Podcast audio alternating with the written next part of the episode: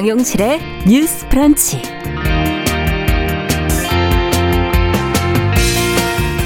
안녕하십니까 정용실입니다. 코로나19가 시작된 이후 많은 국민들이 경제적 어려움을 겪고 있습니다. 하지만 코로나 특수를 누리는 업종에서는 또 오히려 부를 축적하는 경우도 있는데요. 어, 더불어민주당의 이낙연 대표가 양극화를 막기 위한 이공유제를 제안을 했습니다. 아, 정치권에서는 엇갈린 반응이 나오고 있는데요. 이 공유제 실현 가능한 이야기일지 살펴보겠습니다.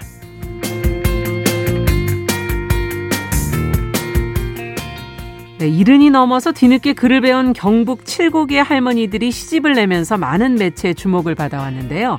이곳 할머니들의 글씨체가 한글 전용 박물관의 상설 전시가 된다고 합니다.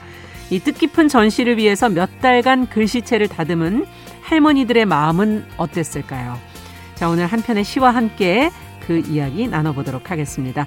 그리고 다 함께 또 생각해봐야 할 환경 이슈도 살펴봅니다. 1월 12일 화요일 정용실의 뉴스 브런치 문을 열겠습니다.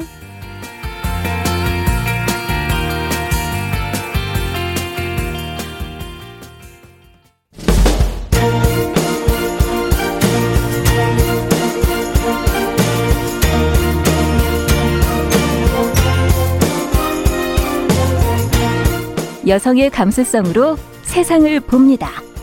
KBS 일라디오 정용실의 뉴스 프런치. 여러분의 의견을 기다립니다. 문자는 9730으로 보내주세요. 짧은 문자 50원, 긴 문자 100원이 부과됩니다.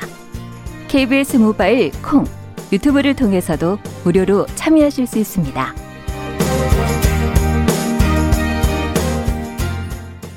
네, 정용실의 뉴스 브런치는 항상 여러분들과 함께 프로그램 꾸며가고 있습니다. 오늘도 뭐 유튜브로 한 420여 명이 들어오셨네요. 자, 라디오 청취율 조사 기간입니다. 그래서 청취자 여러분들을 위한 작은 선물을 저희가 준비를 했는데요. 오늘부터 이번 한 주 동안 문자와 콩으로 참여해 주신 분 가운데 매일 다섯 분씩을 선정을 해서 정용실의 뉴스 브런치라는 로고가 인쇄가 된 면 마스크를 선물로 보내드리도록 하겠습니다. 어, 휴대전화 문자 메시지는 지역번호 없이 샵 9730, 짧은 글은 50원, 긴 글은 100원이고요. 정보 이용료가 부과가 되지요. 그리고 KBS 라디오 어플리케이션 콩은 무료 무료로 또 이용하실 수 있습니다. 방송 들으시면서 여러 의견 보내주시면 저희가 매일 다섯 분씩을 선정해서 정용실의 뉴스 브런치 로고가 인쇄된 면 마스크를 선물로 드리겠습니다. 어, 선정되신 분들 어떻게 해야 되나 주소 미리 올리지 마시고요. 방송 끝난 후 저희가 따로 연락을 드릴 거니까요. 그때 주소를 알려주시면 되겠습니다. 아, 오늘 안내할 사항이 좀 있었어요. 자, 첫 코너. 뉴스픽으로 시작을 하겠습니다. 더 공감 여성정치연구소의 송문희 박사님 안녕하세요. 네, 안녕하세요. 네, 전혜원 시사평론가 안녕하십니까? 네, 안녕하세요. 자, 오늘 오프닝에서 제가 말씀을 드렸던 민주당 이낙연 대표가 제안을 했던 어제 코로나19로 인한 양극화를 막아보자 하면서 이 공유제라는 것을 제안을 했거든요. 어떤 이야기인지 각 당의 반응은 지금 어떻게 나오고 있는지 먼저 현재 보도되고 있는 내용을 먼저 전혜연 평론가께서 좀 정리해 주시면 같이 고민해 보겠습니다. 예, 이제 이런 이익공유제라는 말이 사실 이번에 처음 나온 것은 아닙니다. 예전부터도 여러 가지 의미로 쓰였는데 네. 지금 배경을 조금 이해하기 위해서는 우리가 지금 코로나 시대에 의해서 양극화 문제가 다시 더 뚜렷이 드러나고 있다라는 지적이 계속 나오고 있습니다. 예. 이런 가운데 민주당 이낙연 대표가 최근 최고위원 회의에서 K 양극화라는 표현을 썼어요. 음. 아, 물론 이제 우리가 방역이나 이런 것을 통해서 뭐 다른 나라에 비해서는 비교적 방역을 잘했다는 그렇죠. 평가를 받고 있습니다 만 우리나라 내부의 문제를 들여다보니 고소득층 소득은 오히려 더 늘고 저소득층 소득은 오히려 줄어들고 있다. 음, 이것을 음. 이제 이낙연 대표가 K 양극화라고 예. 비교를 했었고 이런 양극화를 대응하기 위해서는 주로 이제 정부가 이런 역할을 맡죠. 재정을 통해서. 그런데 이것만으로는 좀 한계가 있을 수가 있으니까 우리 민간 분야에서 어떻게 좀 고통을 분담하는 방안이 있지 있어야 된다라고 음. 하면서 이익공유제라는 것을 다시 화두로 꺼내들었습니다. 네. 지금 이익공유제에 아마 지금 이낙연 대표가 한 방식은 이런 것으로 보입니다. 지금 코로나19 상황이라서 모든 대기업이 어렵다. 그렇다고 보기엔 좀 어려운 측면이 있어요. 예를 들면 우리 비대면으로 인해서 일부 뭐 배달을 기반으로 한 업체, 플랫폼 업체 관련 산업 음. 기업들은 매출이 뭐 다섯 배, 일곱 배 늘었다. 이런 네. 보도가 나오고 있고 거꾸로 우리 지금 중소기업 소상공인 그리고 코로나19로 인해서 영업 제한이 있었던 네. 어, 일부 업종들의 경우에는 지금 뭐 파산 직전이라던가 강제적 구조조정에 들어갈 수 없는 상황 등이 거론이 되고 있습니다. 그래서 지금 어, 민주당 일각에서 나오는 비유는 이렇습니다. 어, 플랫폼 기업 그러니까 주로 배달을 하고 있는 여러 가지 플랫폼 기업이라던가 비대면 산업을 하고 있는 기업들이 중소상공인이라던가 소상공인 수수료를 낮춰주면 음. 어, 정부에서는 소득세나 법인세를 좀 인하해 주거나 정책 자금 금리는 낮춰주는 방안 등이 거론되고 있는 건데요. 네. 확정된 것은 아니고 이 대표가 이런 자발적 참여를 유도하기 위한 방안을 한번 논의하고 연구해 보자라는 그런 입장에서 한 정도로 지금 전해지고 있습니다. 그런데 일단 정당 내에서의 반응이 조금 엇갈리는데요. 국민의힘의 경우에는 일단 좀 부정적입니다. 그러나 약간의 온도차가 있는데 지금 국민의힘에서 나온 내용을 보면 일부 국민의힘 관계자들은 이것이 어, 사회주의 경제를 연상케 하는 반시장적 발성이다. 어, 라고 반발을 하고 있는데 네. 주호영 원내대표의 경우에는 그런데 누가 어떻게 코로나로 득을 받는지 측정할 수 있냐 이렇게 음. 반문을 했고요. 안혜진 국민의당 대변인은 포퓰리즘을 의존하는 정책이라고 음. 또 비판하기도 했습니다. 정의당의 경우에는 어떤 지금 어려운 상황에서 연대라든가 세제를 통한 방식은 음. 필요하다라는 입장입니다만 네. 조금 달라요. 예를 들어서 지금 이익공유제 같은 경우에는 자발적 참여를 유도하려는 방식이잖아요. 네. 그런데 정의당의 장태수 대변인 이에 대해서 좀 지나치게 감상적이고 아니하다. 오히려 음. 사회 연대세, 그러니까 세금을 부과하고 음. 이를 재원으로 사회 안전망을 구축해야 한다라고 주장하고 음. 있습니다. 네. 자, 뭐, 어, 당별로 좀 입장의 차이가 있는 것 같고, 근데 지금 9451번님께서는 뭐 많은 이익을 냈다면은 코로나19 어려운 시기에 사회공헌 차원에서 이익 공유가 필요한 거 아니냐 이렇게 의견을 주셨고요. 송문방님께서는 또 사면 논란을 잠재우기 위한 그런 이익 공유제가 아닌 진정한 어, 빈부격차 해소를 위한 서민 정책이 됐으면 좋겠다 이런 바람 보내주셨는데 두 분은 어떻게 보시는지 현실적으로 어떤 방식이 그러면 또 가능하다고 보시는지 의견을 좀 들어보죠. 이익공유제 이낙연 대표의 말에 의하면 이 코로나 양극화가 지금 이제 K 양극화되고 있다. 네. 그래서 이게 막아져야 사회 경제적 통합이 이루어지고 또 국민 통합이 가능하다. 이 말은 맞습니다. 네. 맞는데 문제는 이 국민 통합의 방법이죠. 어떤 식으로 통합을 해야지 국민 통합에 저해가 되지 않느냐인데 네. 이게 잘못되면은 오히려 저항감이 음. 생길 수가 있거든요. 그런데 지금 말하는 뭐 일부 대기업이라든가 일테면은 삼성이나 LG 같은 대기업은 이번에 코로나 가전 수출이 더 늘어가지고 네. 호황이다 이런 얘기를 하고 또 뭐 비대면 언택트 기업이라든가 플랫폼 기업이 음. 많은 수익을 얻고 있다 이건 맞죠. 맞는데 이 기업들에 대해서 아까 말한 뭐 세제나 금융 혜택을 준다든지 이런 식으로 하는 거는 나쁘지 않죠. 음. 유도하는 것이기 때문에 그런데 과연 이것이 어느 정도 자발성에 기초했다 그랬을 때 어느 정도 실효성이 있을지는 잘 모르죠. 아. 왜냐하면 우리가 착한 임대료, 착한 임대인 정책 이래 가지고 예. 권유를 많이 했고 실제로 깎아주는 거 임대료의 한 70%를 세제 인하를 해줬는데도 네. 불구하고 지금 많은 임대인들이 동참은 하고 있지 않거든요. 음. 그렇기 때문에 이게 어느 정도의 자발성이라는 게 실효성이 있을지 잘 모르겠다. 두 번째는 이 부분은 정부가 얘기하는 것이 아니라 저 생각에는 민간이 자발적으로 주도하는 것, 그러니까 음. 캠페인 형식으로든지 이렇게 하는 게 바람직하다는 생각이 듭니다. 네. 정부가 공개적으로 이런 얘기를 하면 어, 일단 기업들이 받아들일 때는 뭔가 강요나 압박으로 느껴질 수도 있기 때문에 네. 우리가 IMF 때 외환위기 때 서로 장롱 속에 금을 꺼내 가지고 나라 살리자 했던 했었죠. 것처럼 네. 그런 자발적 캠페인이 우선이 아닌가 이런 음. 생각이 듭니다. 네. 어떻게 보십니까? 있습니까? 일단은 제가 이제 세 가지를 말씀드리고 싶은데요. 첫 번째로 이익 공유제에 대해서 사회주의적이라고 비판하는 것은 좀 문제가 있고 음. 어, 사실 이 이익 공유제에 대해서 담론이 확 떠올랐던 시기는 이명박 정부 때입니다. 네. 그러니까 보수 정권 때인데 왜 나왔냐면 그때는 대중소기업 간의 양극화가 굉장히 심각하다는 문제 의식이 음. 많았기 때문에 당시에 나온 개념이 초과 이익 공유제였고요. 네. 정은찬 청 총리가 주도하는 동반성장위원회에서 좀 구체적으로 개념을 잡았습니다. 그래서 대기업이 설정한 목표치보다 더 많았을 경우에 대기업하고 중소 협력업체가 초과분의 이익을 나누는 방식이 있었는데 네. 물론 당신은 또 재계도 반발했습니다. 음. 그러나 이것이 뭐 사회주의적 발상이라고 보기에는 사실 보수 정권 내에서도 나왔던 개념이고 음. 양극화를 해결하기 위한 자발적 유도하기 위한 방안을 내는 것이기 때문에 사회주의가 발상이라는 일각의 비판은 조금 과도하다라고 이제 철학적인 측면을 짚을 수 있을 것 같고요. 어, 두 번째로는 저는 이익공유제에 대한 것을 정부가 말을 할 수 있겠습니다만 사실은 정치인의 역할이라는 것이 사회 현상이 문제가 있을 때 어떤 새로운 담론을 제시하는 것도 정치인의 역할이거든요. 네. 그래서 정치권에서 이 문제를 놓고 어, 찬반 토론을 벌이거나 대안이 무엇인지 하는 것도 필요하다고 봅니다. 왜냐하면 세금 감면을 해주려면 이것은 결국은 법제화를 해야 돼요. 입법화를 해야 됩니다. 네. 한시적인 특별법을 만들든 뭐든 근거가 있었기 때문에 결국은 공이 정치권으로 넘어가거든요. 그래서 정치권에서도 이런 얘기를 할수 있다라는 점에서 의견이 조금 다르고요.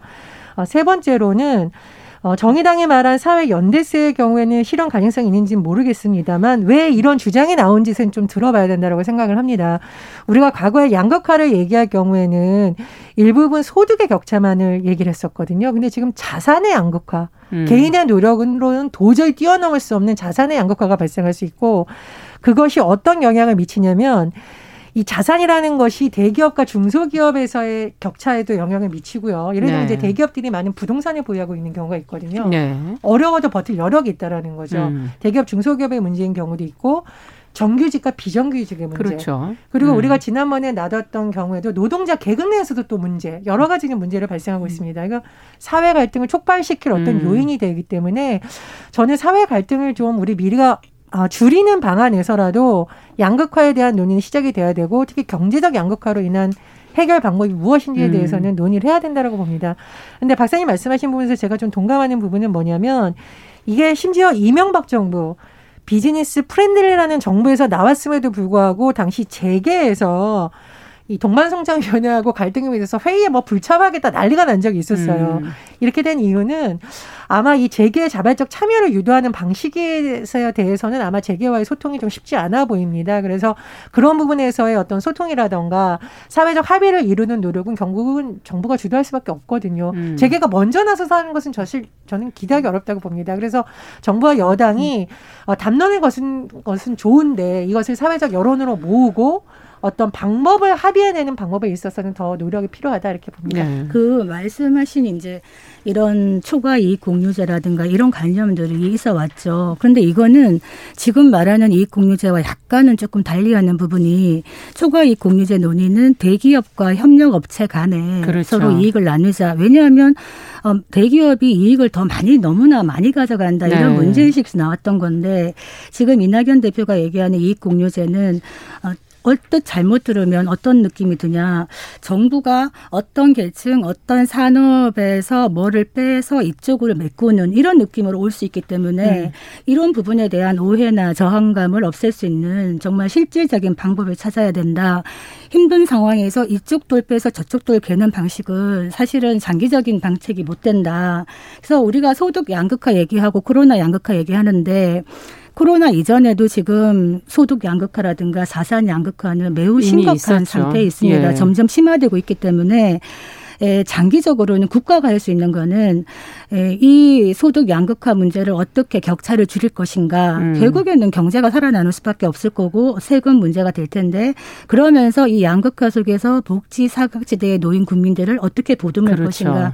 이런 걸 하는 것이 바로 정부의 역할이기 때문에 지금 이윤을 창출한 기업들도 사실은 불법적인 방법으로 이윤을 창출하고 있는 것이 아니라 정당한 방법으로 이윤을 내고 있는 거죠. 그리고 이 기업들이 또 많은 세금을 내겠죠. 그렇기 때문에 이익 공유제 그냥 얼핏 들으면 어 너네가 이익을 많이 봤으니까 좀 내나 이 말이 맞게 들릴 수도 있지만은 보다 근본적으로 들어간다면은 자유시장 경제 질서에 대해서 약간 위배하는 측면이 있을 수 있기 때문에 네. 그렇다고 해서 뭐 사회주의 정책이다까지 얘기하는 건 네. 너무 나가는 것이고요. 네. 지금 독일 같은 경우에는 이번에 방역으로 피해를 본 문을 닫게 그런데 협조했던 자영업자들이나 이런 계층에 대해서 임대료나 이런 고정 비용 90%를 정부가 보전해주고 있습니다. 네. 이런 정책을 정부가 해야 되는 게 아닌가 이런 생각이 듭니다. 네. 근데 정부가 할 수 있으면 좋은데 결국은 재원이 있어야 되는 거잖아요. 음. 그렇다면은 증세 얘기가 나올 수 있는데 증세가 사실 더 어렵기 때문에 저는 민간의 연대와 협력을 지금 호소하는 단계라고 봅니다. 음. 그런데 그냥 호소해서는 과연 기업들이 자발적으로 움직이느냐 그건 아니잖아요.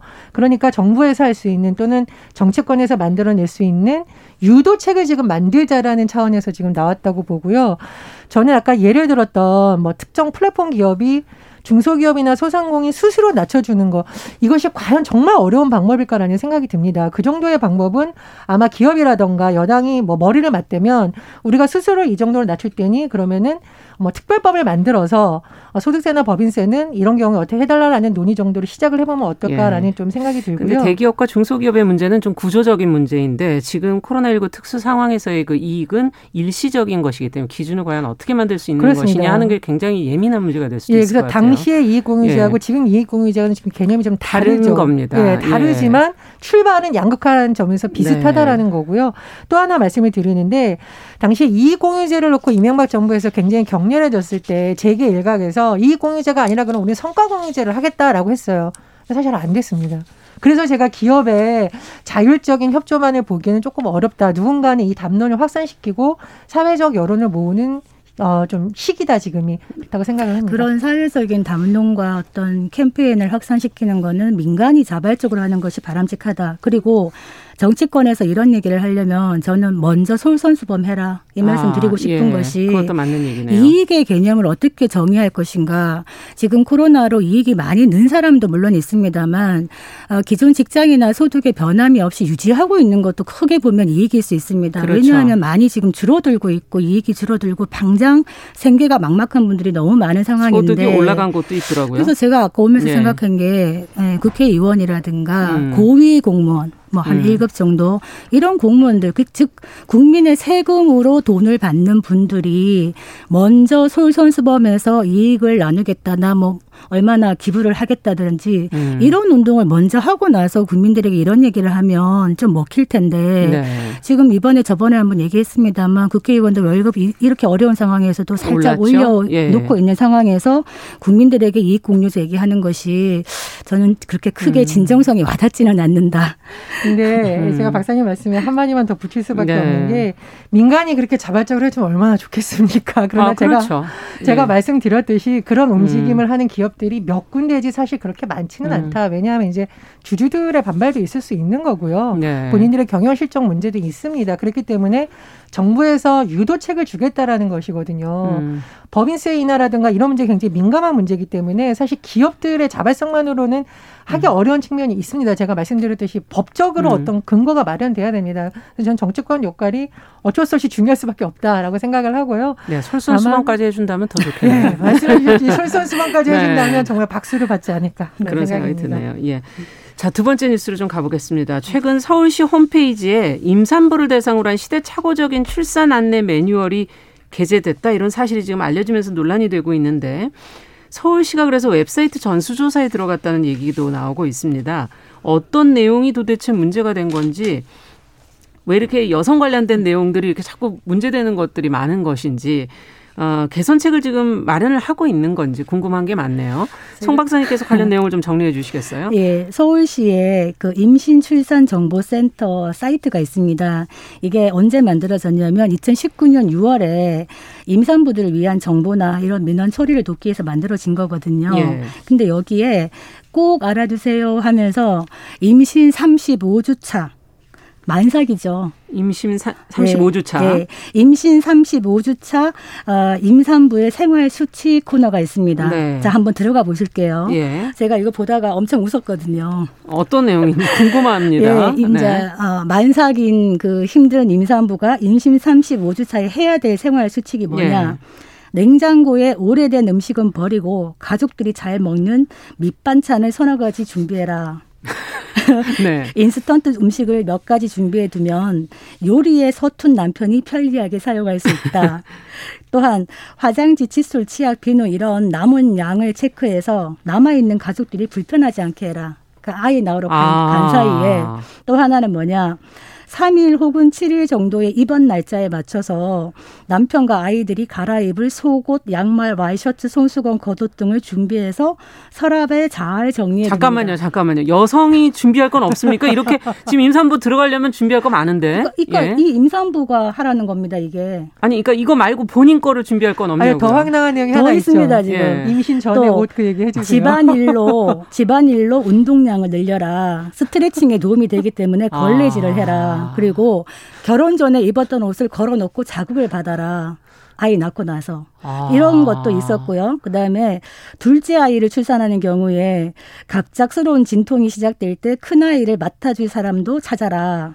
그리고 가스도 점검하고 문단속도 하고 가라. 이게 다 아. 임신 35주에 임산부가 야. 해야 될 일입니다. 임산부가 상당히 움직이기가 막판에 힘들기 때문에 그리고 장을 보기가 사실 어렵거든요. 35주는요. 그냥 가만 서 있어도 숨이 찹니다. 맞아요. 그런데 이런 일들을 다 해야 되는 것이고요. 또한 어, 임신 중 성생활 방법에 대해서도 참 임산부의 어떤 표, 그 남편이 돌발적으로 아내를 덮칠 때 임산부가 고려해야 된다. 조산 위험이 있기 때문에 이것도 예. 임산부의 책임입니다. 그래서 이런 걸 보고 누리꾼들이 지금 21세기 맞냐? 21세기 2000, 맞냐? 2021년이 맞냐? 예. 이러니까 애 안 낳는 거다. 이런 식으로 이 서울시에서 이걸 공개적으로 하는 게 대체 이게 뭐냐? 이렇게 얘기를 했더니 네. 서울시에서 이거 사실은 보건복지부에서 먼저 어 걸려 있던 걸 우리가 그냥 붙여온 겁니다. 이렇게 처음에 얘기를 했습니다. 둘 다 문제인 건가요? 다 문제인 거죠. 그래서 네. 보건복지부는 또 이렇게 했더니 해당 내용이 문제가 있어서 2019년에 삭제를 했는데 아. 기술적인 문제로 이, 게또 나타난 거다. 또 이렇게 해명을 하고 있는데요. 네. 여기에 누리꾼들이 엄청난 비판을 하고 있으니까 지금 서울시가 이 사이트를 다 점검하겠다. 그리고 네, 진작에 점검을. 서울시 홍보물에 네. 대해서 성별 영양 평가 자문단이 검토하겠다 이렇게 밝힌 상황입니다. 네, 거기 젠더 특보도 있고 뭐 많은. 저는 한참 웃었습니다. 하여튼. 어쨌든 눈을 지금 2021년이 맞는지 눈을 의심한 네티즌들이 많았다 이런 게 지금 나오고 있는데 얘기들이 어떻게 보세요? 저는 너무 재밌어. 아. 우리가 우습다고 표현해야 되나? 이제 어이가 없다고? 여러분이 혹시 오해하실까봐 웃은 게 사실 너무 어이가, 어이가 없어서, 없어서 예. 웃은 건데요. 만삭의 임산부가 있는 가정에서 가장 배려받고 가장 힘든 사람이 배려는 누군가요? 임산부를 위해서 가족들이 이렇게 배려해야 된다는 내용이 들어가 있어야지. 맞습니다. 어떻게 임산부가 무슨 가사 일에 대해서 다른 사람들을 지금 배려할 수 있는 그러니까요. 상황입니까? 그래서 굉장히 좀 이 성 역할이라던가 음. 기본적인 인식이 부족한 상황에서 만들어진 네. 게 아닌가라고 굉장히 안타깝고 사실 서울시가 이제 뭐 성평등 임금제 문제라든가 여러 가지 부분에서 전국의 지자체에서 굉장히 선도적인 역할을 했다고 일각에서 평가를 받았는데 네. 또 이런 부분을 보면 아직도 허점이 많다. 그래서 전반적인 점검이 필요하다고 봅니다. 정부나 부처나 지자체에서 만드는 자료에서 제가 굉장히 안타까운 것이 뭐냐면요. 가부장적 제도에서 가지고 있던 성 역할 그리고 여성을 출산과 출생의 도구로서 보는 시각이 반영되는 음. 경우가 굉장히 많습니다. 예를 들면 여성들이 결혼을 안 해서 출산율이 든다라고 책임을 여성들에게 돌린다던가 그렇죠. 등등의 문제가 있는데 그런 부분에 대해서 좀 전반적으로 점검이 필요하다고 보고 저는 글쎄 이게 근본적인 문제라기보다는 공직사에 관련된 작은 해결책이 되고 있다면 인사 때 이런 걸 반영하면 빨리 고쳐지지 맞아요. 않을까 생각이 듭니다. 사실 공무원분들이 민간처럼 뭐 보너스 수당을 많이 받거나 어, 뭐 여러 가지 할 수 있는 제도가 그렇게 많지 않습니다. 가장 중요한 게 인사 때 음. 좋은 인재들을 많이 승진시켜 주는 것인데 이런 인식도 좀 반영이 될 수 있도록 그렇죠. 이런 노력을 하는 사람들, 좋은 노력을 하는 사람들이 인사에서 좀 가점을 예. 받을 수 있도록 제도적인 측면에서 좀 고민이 필요하다 예. 생각합니다. 저는 이런 가부장적이고 정말 지금 시대와 국민의 인식에 맞지 않는 이런 것들이 게시가 된다는 것이 참 어이가 없는데 그렇죠. 이 게시물을 보고 있으면 사실은 임산부나 여성들이 화가 날 게 아니라 남편들이 좀 화를 내야 될 것 같아요. 음. 여기 글에 의하면 남자들은 요리에 서투른 남편이 돼야 되고요. 혼자 치약 칫솔 남은 것도 체크 못하고 속옷 양말 같은 것도 인터넷으로 다 배달이 되는 네, 이렇게 해야 되는 어떻게 보면 진짜 어, 무능력한 남편의 모습을 네. 그리고 있는데 저희 집은 남편이 요리를 훨씬 잘합니다. 그래서 이런 어떤 고정된 성 역할을 암암리에 이렇게 하는 것이 바로 또 하나의 또 폭력이 될 수도 있다. 그렇죠. 성인지 감수성이 매우 떨어진다. 네. 이런 말씀. 새롭고 좋은 제도를 만들어 보급하는 것도 중요하지만 작은 부분도 잘 만들어가는 이게 다 같이 이루어졌을 때 신뢰, 정책적 신뢰가 같이 가지 않을까 하는 그런 생각도 드네요. 아이고 얘기가 오늘 하다 보니까 금방 시간이 갔네요. 뉴스픽은 오늘 여기까지 하도록 하겠습니다. 아, 두 분 수고하셨습니다. 전혜원 평론가 더공감 여성정치연구소 송문희 박사 두 분 수고하셨습니다. 감사합니다. 감사합니다. 감사합니다. 자 정용실의 뉴스 브런치 듣고 계신 지금 시각 10시 30분이고요. 라디오 정보센터 뉴스 듣고 오겠습니다. 어제 코로나19 신규 확진자는 537명으로 국내 발생 508명, 해외 유입 29명입니다. 국내 발생 사례를 지역별로 보면 서울 163명, 경기 163명, 인천 20명 등입니다. 정세균 국무총리는 정부는 또 다른 플랫폼의 코로나19 백신을 추가 도입하는 노력을 해왔고 최근 상당한 진전이 있었다고 밝혔습니다. 국민의힘 주호영 대표가 이명박 박근혜 전 대통령에 대한 사면이 민주당에 유리하게 작용하더라도 반대하지 않겠다고 밝혔습니다. 한국예탁결제원은 지난해 단기사채 발행 금액이 1,031조 원으로 전년도보다 8.3% 감소한 것으로 나타났다고 밝혔습니다. 하루 평균 발행 금액도 4조 1천억 원으로 5천억 원 줄었습니다. 금융감독원은 오늘부터 사적 공적 연금 정보를 제공하는 통합연금 포털 모바일 서비스를 개시한다고 밝혔습니다. 지난달 코로나19 여파로 인천공항의 국제선 여객 수송은 크게 줄어든 반면 국제선 화물 운송은 역대 최대치를 기록한 것으로 나타났습니다. 앞으로 토지거래 허가구역 내에서 신탁을 통한 주택개발과 공급이 허용됩니다. 지금까지 라디오 정보센터 조진주였습니다.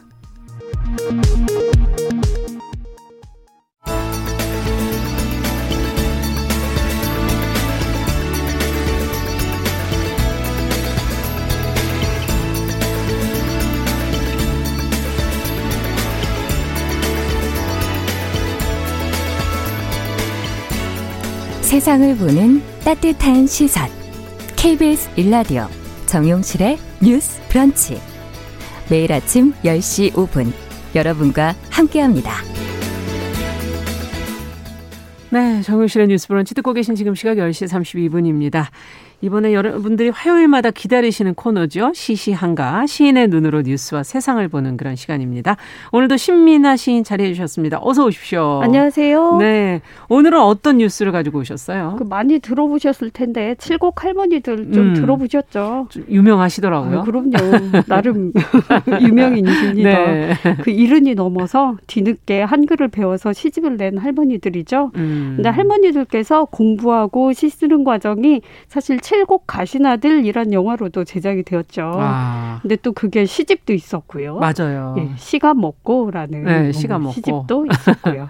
근데 이번에는 거기서 나아가서 서체까지 만들어졌습니다. 네. 그이 할머니들께서 만든 글씨체가 충북 충주에 있는 한글 전용 박물관 우리 한글 박물관에 아, 전시되었다고 하는데요. 그렇군요. 예, 칠곡군이 지난해 6월에 문해 교육을 받은 할머니 400여 명의 서체 가운데서 개성 있는 다섯 개를 선정을 했고요. 음. 선정된 할머니들은 본인들의 글씨가 영구 보존된다는 소식을 듣고 4개월 동안 열심히 연습해서 글씨체를 완성하셨다고 합니다. 예. 그래서 글씨체 이름도요. 권안자체, 김영분체, 이원순체, 이종이체, 어머나. 추유을체 이렇게 할머니들 성함을 그대로 따서 아니 이름이 남는 거네요 이거는 아, 그렇죠 글씨체와 더불어서 예 저도 없는 부러운 그래서 이 글씨체로 만든 표구는 네. 박물관에서 상설 전시를 시작을 했고요 예. 휴대폰 태블릿 PC와 같은 기기에서 사용할 수 있는 글꼴로도 배포될 예정이라고 합니다 아 그럼 저희도 이제 쓸 수 있어요 그거를 그렇죠. 선, 예, 선택할 수 있어요 예. 참 아. 의미 있는 작업이라는 생각이 드는데요 예. 그래서 기사를 통해서 전해진 김상석 우리 한글 박물관장은 칠곡 할머니 글꼴은 해방 이후 할머니들의 굴곡진 인생은 물론 음. 성인 문해교육 성과와 한글의 역사가 담겨 있는 귀중한 자료다. 이렇게 소식을 아, 전했습니다. 그렇군요. 기사 사진을 오늘 들고 오셨는데 할머니 네. 다섯 분이 나란히 네. 서서 자신의 글씨를 지금 네. 쭉 이렇게 들고 서 계시잖아요. 네. 한분 한분 한 분 어느 분이 어느 분인지 제가 조남까지는 다 모르겠지만 네. 반듯반듯하니 글씨들이 어, 글씨가 어떻게 이렇게 잘 쓰세요? 이제 우리 지금 유튜브로는 나가고 네. 있습니다. 예. 글씨체들이 그거 예. 굉장히 세련되지 않나요? 와 대단하세요. 완성도가 있고 음. 참 이게 무음과 자음 이런 받침의 균형 그러니까 간격이 일정하면 좀 맞아요. 글씨가 안정감 있잖아요. 그렇죠. 어 할머니도 글씨체 보고 놀랐어요. 세련돼서. 어. 예. 박물관에 전시돼도 아주 손색이, 손색이 없는, 없는 네. 예, 글씨체입니다. 모두 근데 조금씩 예. 다르죠. 예, 좀 다 이렇게 간격도 그렇고 음. 약간 필체 이렇게 획이라던가 네. 삐침 같은 거는 지금 다르더라고요. 유튜브에서는 예. 어, 한분 한 분의 체가 지금 예. 글씨체가 보여지고 있습니다. 예. 아, 아마 사진으로도 요즘 유튜브에 유튜브가 아니라 어, 인터넷에 많이 올라와 있으니까 예. 마음에 드시는 글씨체를 하나 좀 골라 놓으셔도 좋을 네. 것 같은데 어, 정말 의미가 있는 거는 네. 글씨체가 문제가 아니라 이 할머니들께서 글도 배우고 음. 시도 쓰시고 예. 이제 글씨를 또 전시까지 하시고 예. 네, 이 과정이 참 그게 더 문제 어, 더 의미가 있는 게 아닐까 저희가 또 관심을 가져야 되는 부분이 아닌가 하는 생각이 들어요. 예. 그래서 또 국민일보 인터뷰 기사를 살짝 찾아보니까요. 네. 그게 참 최초로 의무 교육 받은 세대가 사실은 1946년생부터라 그래요. 그렇군요. 그러니까 옛날엔 사실 여자라서 공부 안 시켜주고 아. 또그 후에 그 6.25도 겪고 맞아요. 그래서 뭐 그런 글을 몰라서 겪은 서름을 어떻게 하셨냐 이런 질문도 있었는데 되게 음. 쿨하게 요새 말로 쿨하게 대답을 하셨어요. 네. 세월을 더럽게 타고 나서 그래야 그래서 그냥 시원하게 이렇게 대답을 어. 하셨고 옛날엔 사실 연필 치는 것도 모르고 자기 이름 석자 쓰는 것도 힘들었던 그렇죠. 할머니들이 그 할머니 인터뷰 중에 그 이원순 할머니께서 음. 이렇게 앞이 안 보이다가 눈을 뜬 것 같은 기분으로 기분? 아. 살아. 내 이름을 안 보고 쓸 수 있는 것도 좋고 한 글자라도 더 배우고 싶다면서 이렇게 아. 즐거워하신 인터뷰가 있습니다. 어, 방송에서도 사실 이렇게 뒤늦게 학교 가서 글 배우시는 분들을 가끔 저희가 방송하는 그런 사연들이 나오는 경우들이 많은데 네. 오늘 소식 들으시면서는 아마 이 비슷한 연령대 분들이라면 맞습니다. 예, 기분이 좀 남다르지 않을까. 야 저렇게까지 할 수 있었구나. 예, 저희 어머니도 사실 할머니하고 연배가 비슷하셔서 그렇죠. 글을 조금 늦게 배우시긴 했어요. 맞아요. 근데 그 요 할머니들께서 그 여름 내 각자 2천 장 정도, 음. 2천 장을 쓰면서 서체 연습을 하신 거예요. 이야. 어떤 할머니께서는 펜을 일곱 자루나 쓰셨대요. 일곱 자루나 예. 그만큼 많이 쓰신 정말 거예요. 정말 장인처럼. 와. 왜냐하면 이게 디지털 폰트라서 규격이 있잖아요. 예. 예. 그래서 그거 맞추다 보니까 또 여러 음. 고충도 있긴 하셨을 것 같아요. 야, 예. 진짜 노력을 또 하신 결과군요. 아, 그렇죠. 네. 예. 할머니들 이 손글씨를 사진으로 보니까 요즘에 손글씨를 안 쓰잖아요, 서로. 그러다 보니까 왠지 좀 더 특별함? 좀 따스하다 그래야 될까요? 뭔가 좀 음. 어, 그리워지는 그런 느낌이 들기도 하더라고요. 예. 어, 어떠셨어요? 시민아 시인께서는 저는 사실 약간 아날로그형 인간이라고 해야 음. 되나 음. 손글씨 자주 씁니다. 맞아요. 그리고 사실 휴대전화 메시지보다 작게라도 이렇게 손 편지 써서 주는 걸 더 좋아하긴 해요. 맞아요. 우리 진행자님 필체는 어떤지 또 궁금하네요. 제가 본 적이 없어서 뭔가 호방하고 이렇게 시원시원하게 쓰실 것 같기도 한데요. 맞아요. 남자 글씨 같아요. 아, 예. 예. 아니 신민아 시인도 사실 참 글씨체가 예쁘시던데. 그러게요. 신민아채 이런 게 하나 있어야 되는데. 아유, 제 이름에 감히 채자를 붙이긴 좀 그렇고요. 네. 저도 참 담고 싶은 글씨체가 하나 있는데 어. 그 권정생 선생님의 글씨를 한번 여러분 시간 되시면 예 동화도 쓰시고 예, 시도 예. 쓰셨던 그 권정생 선생님의 글씨를 한번 찾아보시면 참 그 안에 어떤 그 원고지에 한 글자 한 글자 꼬박꼬박 눌러 쓰셨거든요. 그랬군요. 원고를. 그래서 그걸 보면 뭔가 자기 원고에 대한 고민이랄지 또 자기 정신을 좀 긴장시키는 결기랄지 음. 이런 것들이 이렇게 손수 묻어난 것 같아서 참그 음. 글씨체는 담고 싶고 찾아보고 싶네요. 예, 베껴서 막 이렇게 써보고 싶기도 합니다. 네, 지금 문혜리님께서 예. 글씨에는 성격이 나오죠. 예. 이렇게 적어주셨고 김나경 씨께서는 예. 진짜 이 할머니 분들 대단하시고 아, 눈물 나더라 예. 응원한다 이렇게 적어 주셨습니다. 야 정말 그러면 여기에 적합한 뭐 특별한 시가 또 있을까? 그럼요. 있어요? 예, 이미 예. 그 할머니들께서 시집까지 출간을 하셨잖아요. 아 시가 먹고. 예, 우리 예. 진행자님께 잠깐 책도 보여드렸는데요. 음. 그 시를 이렇게 제가 이걸 금방 고를 줄 알았어요. 네. 근데 앉은 자리에서 계속 한 권을 다 읽더라고요. 왜냐면 손자가 준 조약 돌 그리고 먼저 떠난 영감 아. 그리고 며느리 6.25부터 해서 참새까지 아. 할머니 주변에 있는 정말 생생한 경험을 이렇게 시로 다 풀어내셔서 야 대단하네요. 제가 한 한 편을 이렇게 고르기가 너무 고민이 됐어요 이번에. 어, 그러면 어떤 것을 읽을 수 있을까? 근데 그래도 또 기사 주제에 맞는 걸 예. 골라야 될 것 같아서 음. 그 박태분 할머니의 밥상과 책상이라는 시를 음. 골라봤습니다. 그러면 낭독을 해보겠습니다.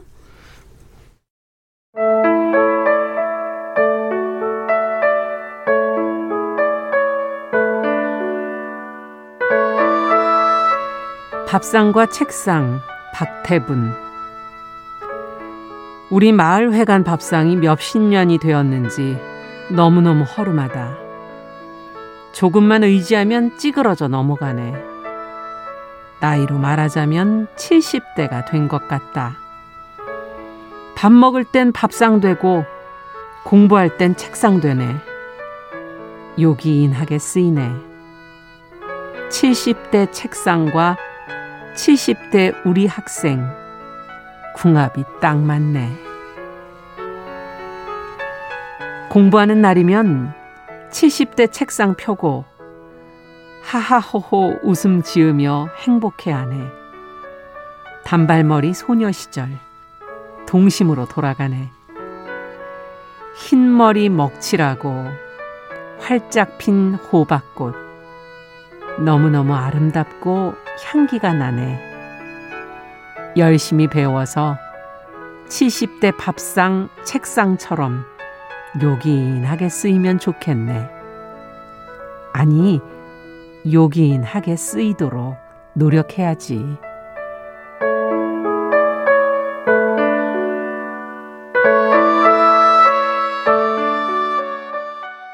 네, 박태분 할머니의 밥상과 책상. 참 포근하게 읽어주셔가지고 예. 아니 근데 어떻게 이렇게 쉬우면서도 근데 그 그렇죠. 그 느낌이 확 와닿게 수업 시간에 지금 하호호 막 단발머리 내셔서 예. 떠들고 즐거워하시는 모습도 생생하고요. 아, 그러니까요. 그러면서도 또 그게 찌그러져 넘어갈 정도로 허술한 책상에 앉아서 열심히 공부하시는 모습도 보이는 것 같고. 그러니까 참좀 음. 놀랍기도 해요. 네. 그 마을에 가서 이게 책상이 되기도 하고 밥상이 되는 그 나이든 가이든 책상이 이렇게 기대기만 해도 찌꺽 소리가 날 것 같은 허술한 다리에 그 책상을 앉아서 눈에 보이는 것 같아요. 예, 여기 살짝 그림도 있지만 네. 저희가 그 할머니가 이렇게 이런 책상에 앉아서 아, 이건 정말 밥상 같은 책상인데 밥상 저는 주로 밥상으로 쓰는 건데 예, 그래서 네. 저렇게 한 글자 또박또박 아. 새긴 거 보니까 예. 이렇게 어떤 꾸밈이나 과장이 없는 표현인데도 삶을 굉장히 겸허하게 받아들이는 자세 그렇죠. 그리고 또 새로운 것을 배울 때 그 흰머리에 먹칠하고 동심으로 돌아간다는 표현도 음, 재밌더라고요. 그러네요. 그래서 참 이런 삶의 생기 또 호박꽃 하나를 보더라도 아주 그냥 싱그럽고 아름답다고 말할 수 있는 그 순간 예. 이미 할머니들은 뛰어난 시인이십니다. 그러네요. 예. 어, 정말 내 손으로 한 글자 한 글자를 배워서 쓰는 것만으로도 도전이셨을 텐데. 그러게요. 이제는 이런 시를 예. 우리에게 또 전해주시고 글씨체까지. 예. 시집도 어. 한번 읽어보셔요. 그래야 되겠어요. 삼창이라는 출판사에서 나온 책인데요. 네. 시가 먹고. 예. 네. 추천드립니다. 네. 네. 어, 어떠세요? 요즘 이렇게 갑자기 한번 세월을 돌려서 저희가 아날로그적인 것들을 좀 이렇게 온기를 좀 잊고 있었잖아요, 그동안에. 네. 그러게요. 그 근데 요 기사 보면서 음. 약간 이런 온기를 나눠주는 사람 누가 있을까 생각을 음. 해보니까 그 뒤에 바로 이런 세계로 인도해 주신 선생님들이 계신 것 같더라고요. 예. 이게 좀 단순한 문해 교육이 아니라 어쩌면 세상에 변두리에 있던 할머니들이 시를 접하면서 정말 음. 개안 눈이 뜨이듯이 뜨이듯이 새로운 세상을 만나신 거잖아요. 네. 그리고 대단한 것이 그 공동체 연대에서 나아가서 음. 글씨체를 또 세상에 공유를 하니까 맞아요. 이게 또 나눔으로까지 확장이 됐단 말이죠. 참 대단한 일을 하신 것 같고 또 이렇게 다른 사람의 삶도 뿌듯하게 이끄는 삶, 음. 그런 힘을 주는 영향력, 어떻게 하면 타인의 삶을 이렇게 변화시키고 긍지를 갖게 해줄 수 있는지 음. 참 저도 부럽기도 하고 그런 힘을 조금이라도 나눠주기 위해서 오늘 손글씨라도 좀 써서 쪽지라도 돌려야겠어요.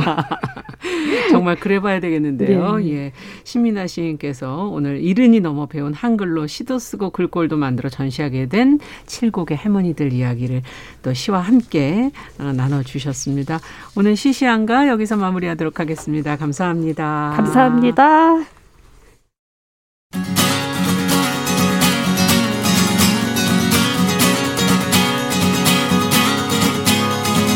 함께 가면 길이 됩니다. 여러분과 함께하는 정용실의 뉴스 브런치. 월요일부터 금요일까지 방송됩니다.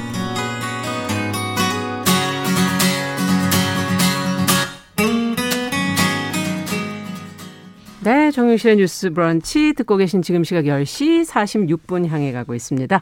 자, 칠환, 친환경이 아닌 이제는 필환경의 시대라고 저희가 계속 이제 말씀을 드리고 있죠. 기후 변화의 심각성을 생각해 보고 대안을 찾아가는 그런 시간입니다. 아, 환경하자 서울 환경운동 연합의 이우리 팀장 오늘은 좀 전화로 연결을 해 보도록 하겠습니다. 안녕하세요. 아, 네, 안녕하세요. 네, 오늘은 어떤 얘기를 좀 해볼까요? 네, 저희 지난주에는 2021년부터 달라지는 플라스틱 관련 법과 기후변화 파리 협정에 대한 이야기를 그랬죠. 해봤는데요. 네, 오늘은 미세먼지 이야기를 가지고 아, 왔습니다. 맞아요. 이제 봄이 되기 시작하면 저희 미세먼지 늘 걱정하잖아요. 네. 지금은 그래도 추워서 그런지 미세먼지는 심하지 않은 것 같아요. 어, 요즘 너무 춥잖아요. 네. 최근 한파로 인해서 바람이 많이 불어가지고 미세먼지가 줄었던 것 같은데요. 음. 그 최근 기상 뉴스에 따르면 오늘 낮부터 추위가 누그러지면 기온이 8일 만에 영상권을 회복한다고 하더라고요. 네. 네, 예년보다 비교적 포근한 날씨는 되겠지만 그 국내외에서 대기 오염 물질의 유입과 대기 정체가 겹치면서 미세먼지 아. 농도가 좀 짙어진다고 합니다. 아이고 또 걱정이네요. 이 뭐 오후부터 미세먼지가 또 오염 물질 또 유입이 된다고 하니까 그러면 중국에서 건너오는 겁니까? 어떻게 되는 겁니까? 음, 중국발 미세먼지는 아무래도 이슈가 되게 많습니다. 예. 미세먼지 원인 자체는 워낙 다양합니다. 음. 일단 큰 원인으로는 국내와 국외에 오염물질의 유입이 있고 네. 그리고 또 그 오염물질을 가두는 대기 정체가 미세먼지 원인의 큰 요인으로 꼽히는데요. 네. 좀 더 자세히 말씀을 드리면 국립환경과학원과 나사의 공동 연구 결과를 살펴보면 네. 2016년 5월부터 6월까지의 특정 결과 초미세먼지의 52%가 국내 요인이었고요. 음. 나머지 48%가 국외 요인에 의한 것으로 밝혀졌습니다. 한 반반 정도가 된다는 얘기군요. 네, 맞습니다. 이게 자체가 연구 방법이나 시기, 지역, 기상 상황에 따라서 결과는 크게 달라질 수 있는데 음. 대략 저희는 국내 국외 요인을 반반으로 보고 있습니다. 네. 그래서 모든 것이 중국발 의 요인으로 가지고 있지는 않다라고 우리도 원인을 많이 제공하고 있다. 네, 네. 맞습니다. 그렇게 보시는 거군요. 자, 그럼 미세먼지 문제를 좀 근본적으로 해결하려면 어떻게 해야 될까요? 그 2019년 3월에 미세먼지를 사회적 재난으로 규정하는 법안이 국회 본회의를 통과를 했습니다. 네. 네 미세먼지는 재난이다 명명을 한 것인데요. 재난 규정을 통해서 기존 미세먼지 비상 저감 조치와 공공 행정기관 차량 2부제에서 더 나아가서 민간 차량 2부제 같은 강도 높은 조치도 검토하겠다는 입장을 당시 같이 내놨습니다. 네. 이 외에도 학교 교실에 공기정화기 설치를 의무화한다든지 한중 인공 광우 공동 추진을 한다든지 네. 아니면 중국 등에서 주변 국가와 함께 장기적인 해결책을 모색하는 범정부 기구를 구성하겠다는 것을 같이 발표를 했었는데요. 네. 이후에 환경단체들은 해당 발표에서 미세먼지 그 자체, 그 배출량을 줄이기 줄이는 대책을 찾기 힘들다면서 인공 강호 실험이나 공기 정화기처럼 임시 회피 수단이 아니라 미세먼지 문제의 근본적인 해결을 위한 석탄 발전과 경유차 대책을 촉구하는 기자회견을 진행하기도 했었습니다. 그렇죠. 뭐 그것을 피할 수 있는 게 중요한 게 아니라 일단 줄여야 되잖아요. 양 자체를. 네. 근데 맞아요. 지금 말씀해 주신 석탄 발전 경유차 이게 원인이 되는 건가 보죠? 네, 일단 하나씩 살펴보면 석탄 발전의 경우에 한국환경정책평가연구원 분석에 따르면 충남 지역에 위치한 석탄화력발전소 무려 30기가 위치해 있는데요. 네. 이 30기에서 배출된 대기오염 물질이 즉 미세먼지인 거죠. 음. 대기오염 물질이 수, 서울이나 수도권과 같은 어, 이런 인근 지역에도 영향을 굉장히 많이, 많이 미치고 심지어 강원이나 호남 지역까지 영향을 미치는 것으로 나타났습니다. 네. 이게 서울의 경우에는 자체 배출, 뭐 경유차 같은 거죠. 자체적으로 배출한 초미세먼지가 한 41% 정도로 이제 결과가 나타났고요. 나머지는 보통 이제 경기나 충남, 인천에서 이동한 것으로 분석이 되었습니다. 네. 그러니까 지금 석탄 화력 발전소가 30기가 우리나라에 있는 거예요? 아, 아닙니다. 이거보다 더 많습니다. 30기가 위치해 충남에만. 네. 네. 전국적으로는 총 60기가 위치해져 있고 60기. 지금 새로 새롭게 짓고 있는 석탄화력 발전소가 무려 또 7기가 더 있습니다. 아, 지금도 짓고 있어요? 네. 네. 이건 또 나중에 제가 석탄화력 발전소에 대해서 한번 더 자세히 다루도록 하겠습니다. 그렇군요. 근데 어쨌든 지금 어, 이렇게 석탄 화력 발전이라든지 경유차가 어떤 영향을 미치는지 경유차 얘기 조금 더 자세하게 해봐야 되지 않을까요?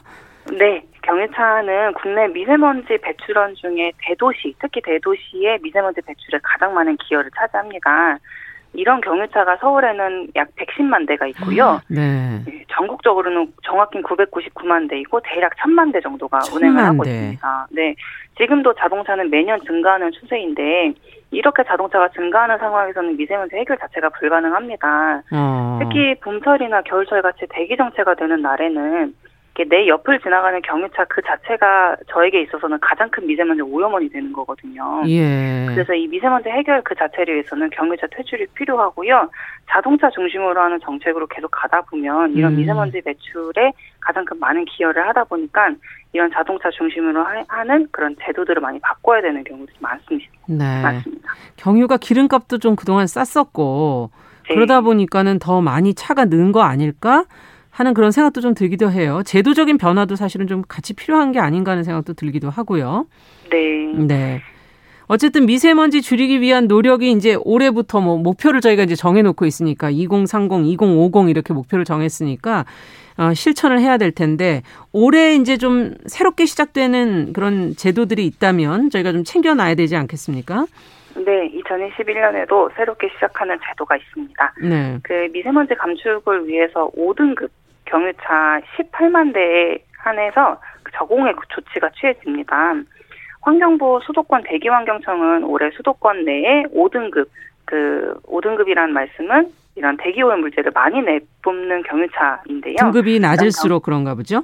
네, 그렇죠. 네. 등급이 낮을수록 이런 이런 건데 경유 자동차 약그 18만 대 중에 13만 대 8천 대는 어, 조기 폐차를 할 예정이고요. 음. 3만 9천 대에 한해서는 배출 저감 장치를 부착하고 네. 6천 대에 달하는 화물차는 LPG 차량으로 교체를 지원을 할 계획입니다. 네. 많은 이런 국비가 들어가는 사업이니 그러네요. 이런 거에 같이 신청할 수 있는 분들은 신청하시면 좋고 네네. 특히 이제 미세먼지 농도가 높은 12월부터 3월 말까지는 미세먼지 배출 저감 관리 조치를 시행하고 있는 미세먼지 계절 관리제가 있습니다. 네. 현재는 제2차 계절 관리제가 시행되고 있는데요. 예. 저공해 조치를 하지 않은 5등급 경유 차량의 같은 경우에는 이 기간 동안 평일 오전 6시부터 밤 9시까지는 수도권 전역에서 운행을, 운행을 할 수 없습니다. 어, 미세먼지 네, 계절 관리제가 시행되는 그 기간 동안엔?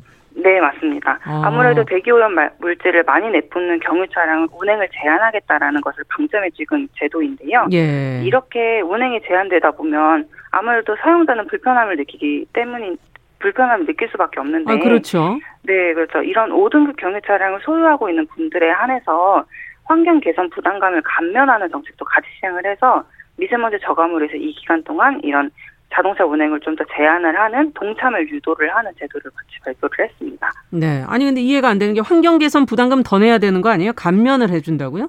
네, 이게 부담금을 많이 내야 된다고 생각을 하지만 아무래도 5등급 경유 차량을 많이 갖고 계신 분들이 음. 생활에서 쓰시는 분들이 많으세요. 아. 그러니까 예를 들면 이제 화물 차량 운전이라든지 네. 아니면 뭐 이렇게 뭐 운송을 하거나 이송을 하는 과정에 쓰는 경유 차량들이 많기 때문에 이런 부담금을 조금 감면해주는 정책과 동시에 이렇게 대기 오염 물질이 많이 많이 이제 정체되는 대기 정체되는 이 시기에는 운행을 못하게 제한해달라라는 네. 동선을 유도하는 정책입니다. 그렇군요. 12월부터 3월 말까지는 그러니까 평일 오전 6시부터 9시까지는 이 어, 미세먼지 계절 관리제를 시행해서 5등급의 경유 차량은 어, 운행을 할 수가 없다. 수도권 전역에서 지금 그런 네. 얘기군요. 네. 네. 그리고 또 더 있습니까? 관련 내용이?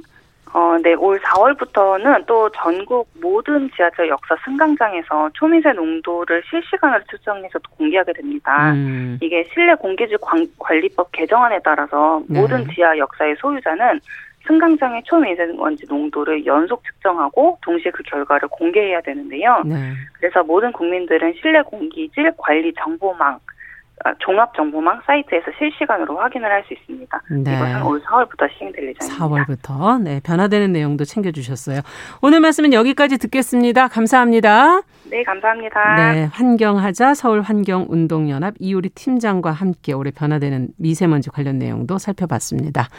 자, 정용실의 뉴스 브런치 이제 마칠 시간인데요. 오늘 뒷번호가 1764-2100-7392-1251-6537 이렇게 다섯 분에게 정용실의 뉴스 브런치 로고가 있는 면 마스크 두 매씩을 작지만 저희 마음을 담아서 선물로 보내드리도록 하겠습니다. 오늘 참여해주신 분들 감사드립니다. 저는 내일 오전 10시 5분에 다시 뵙겠습니다. 여러분 감사합니다.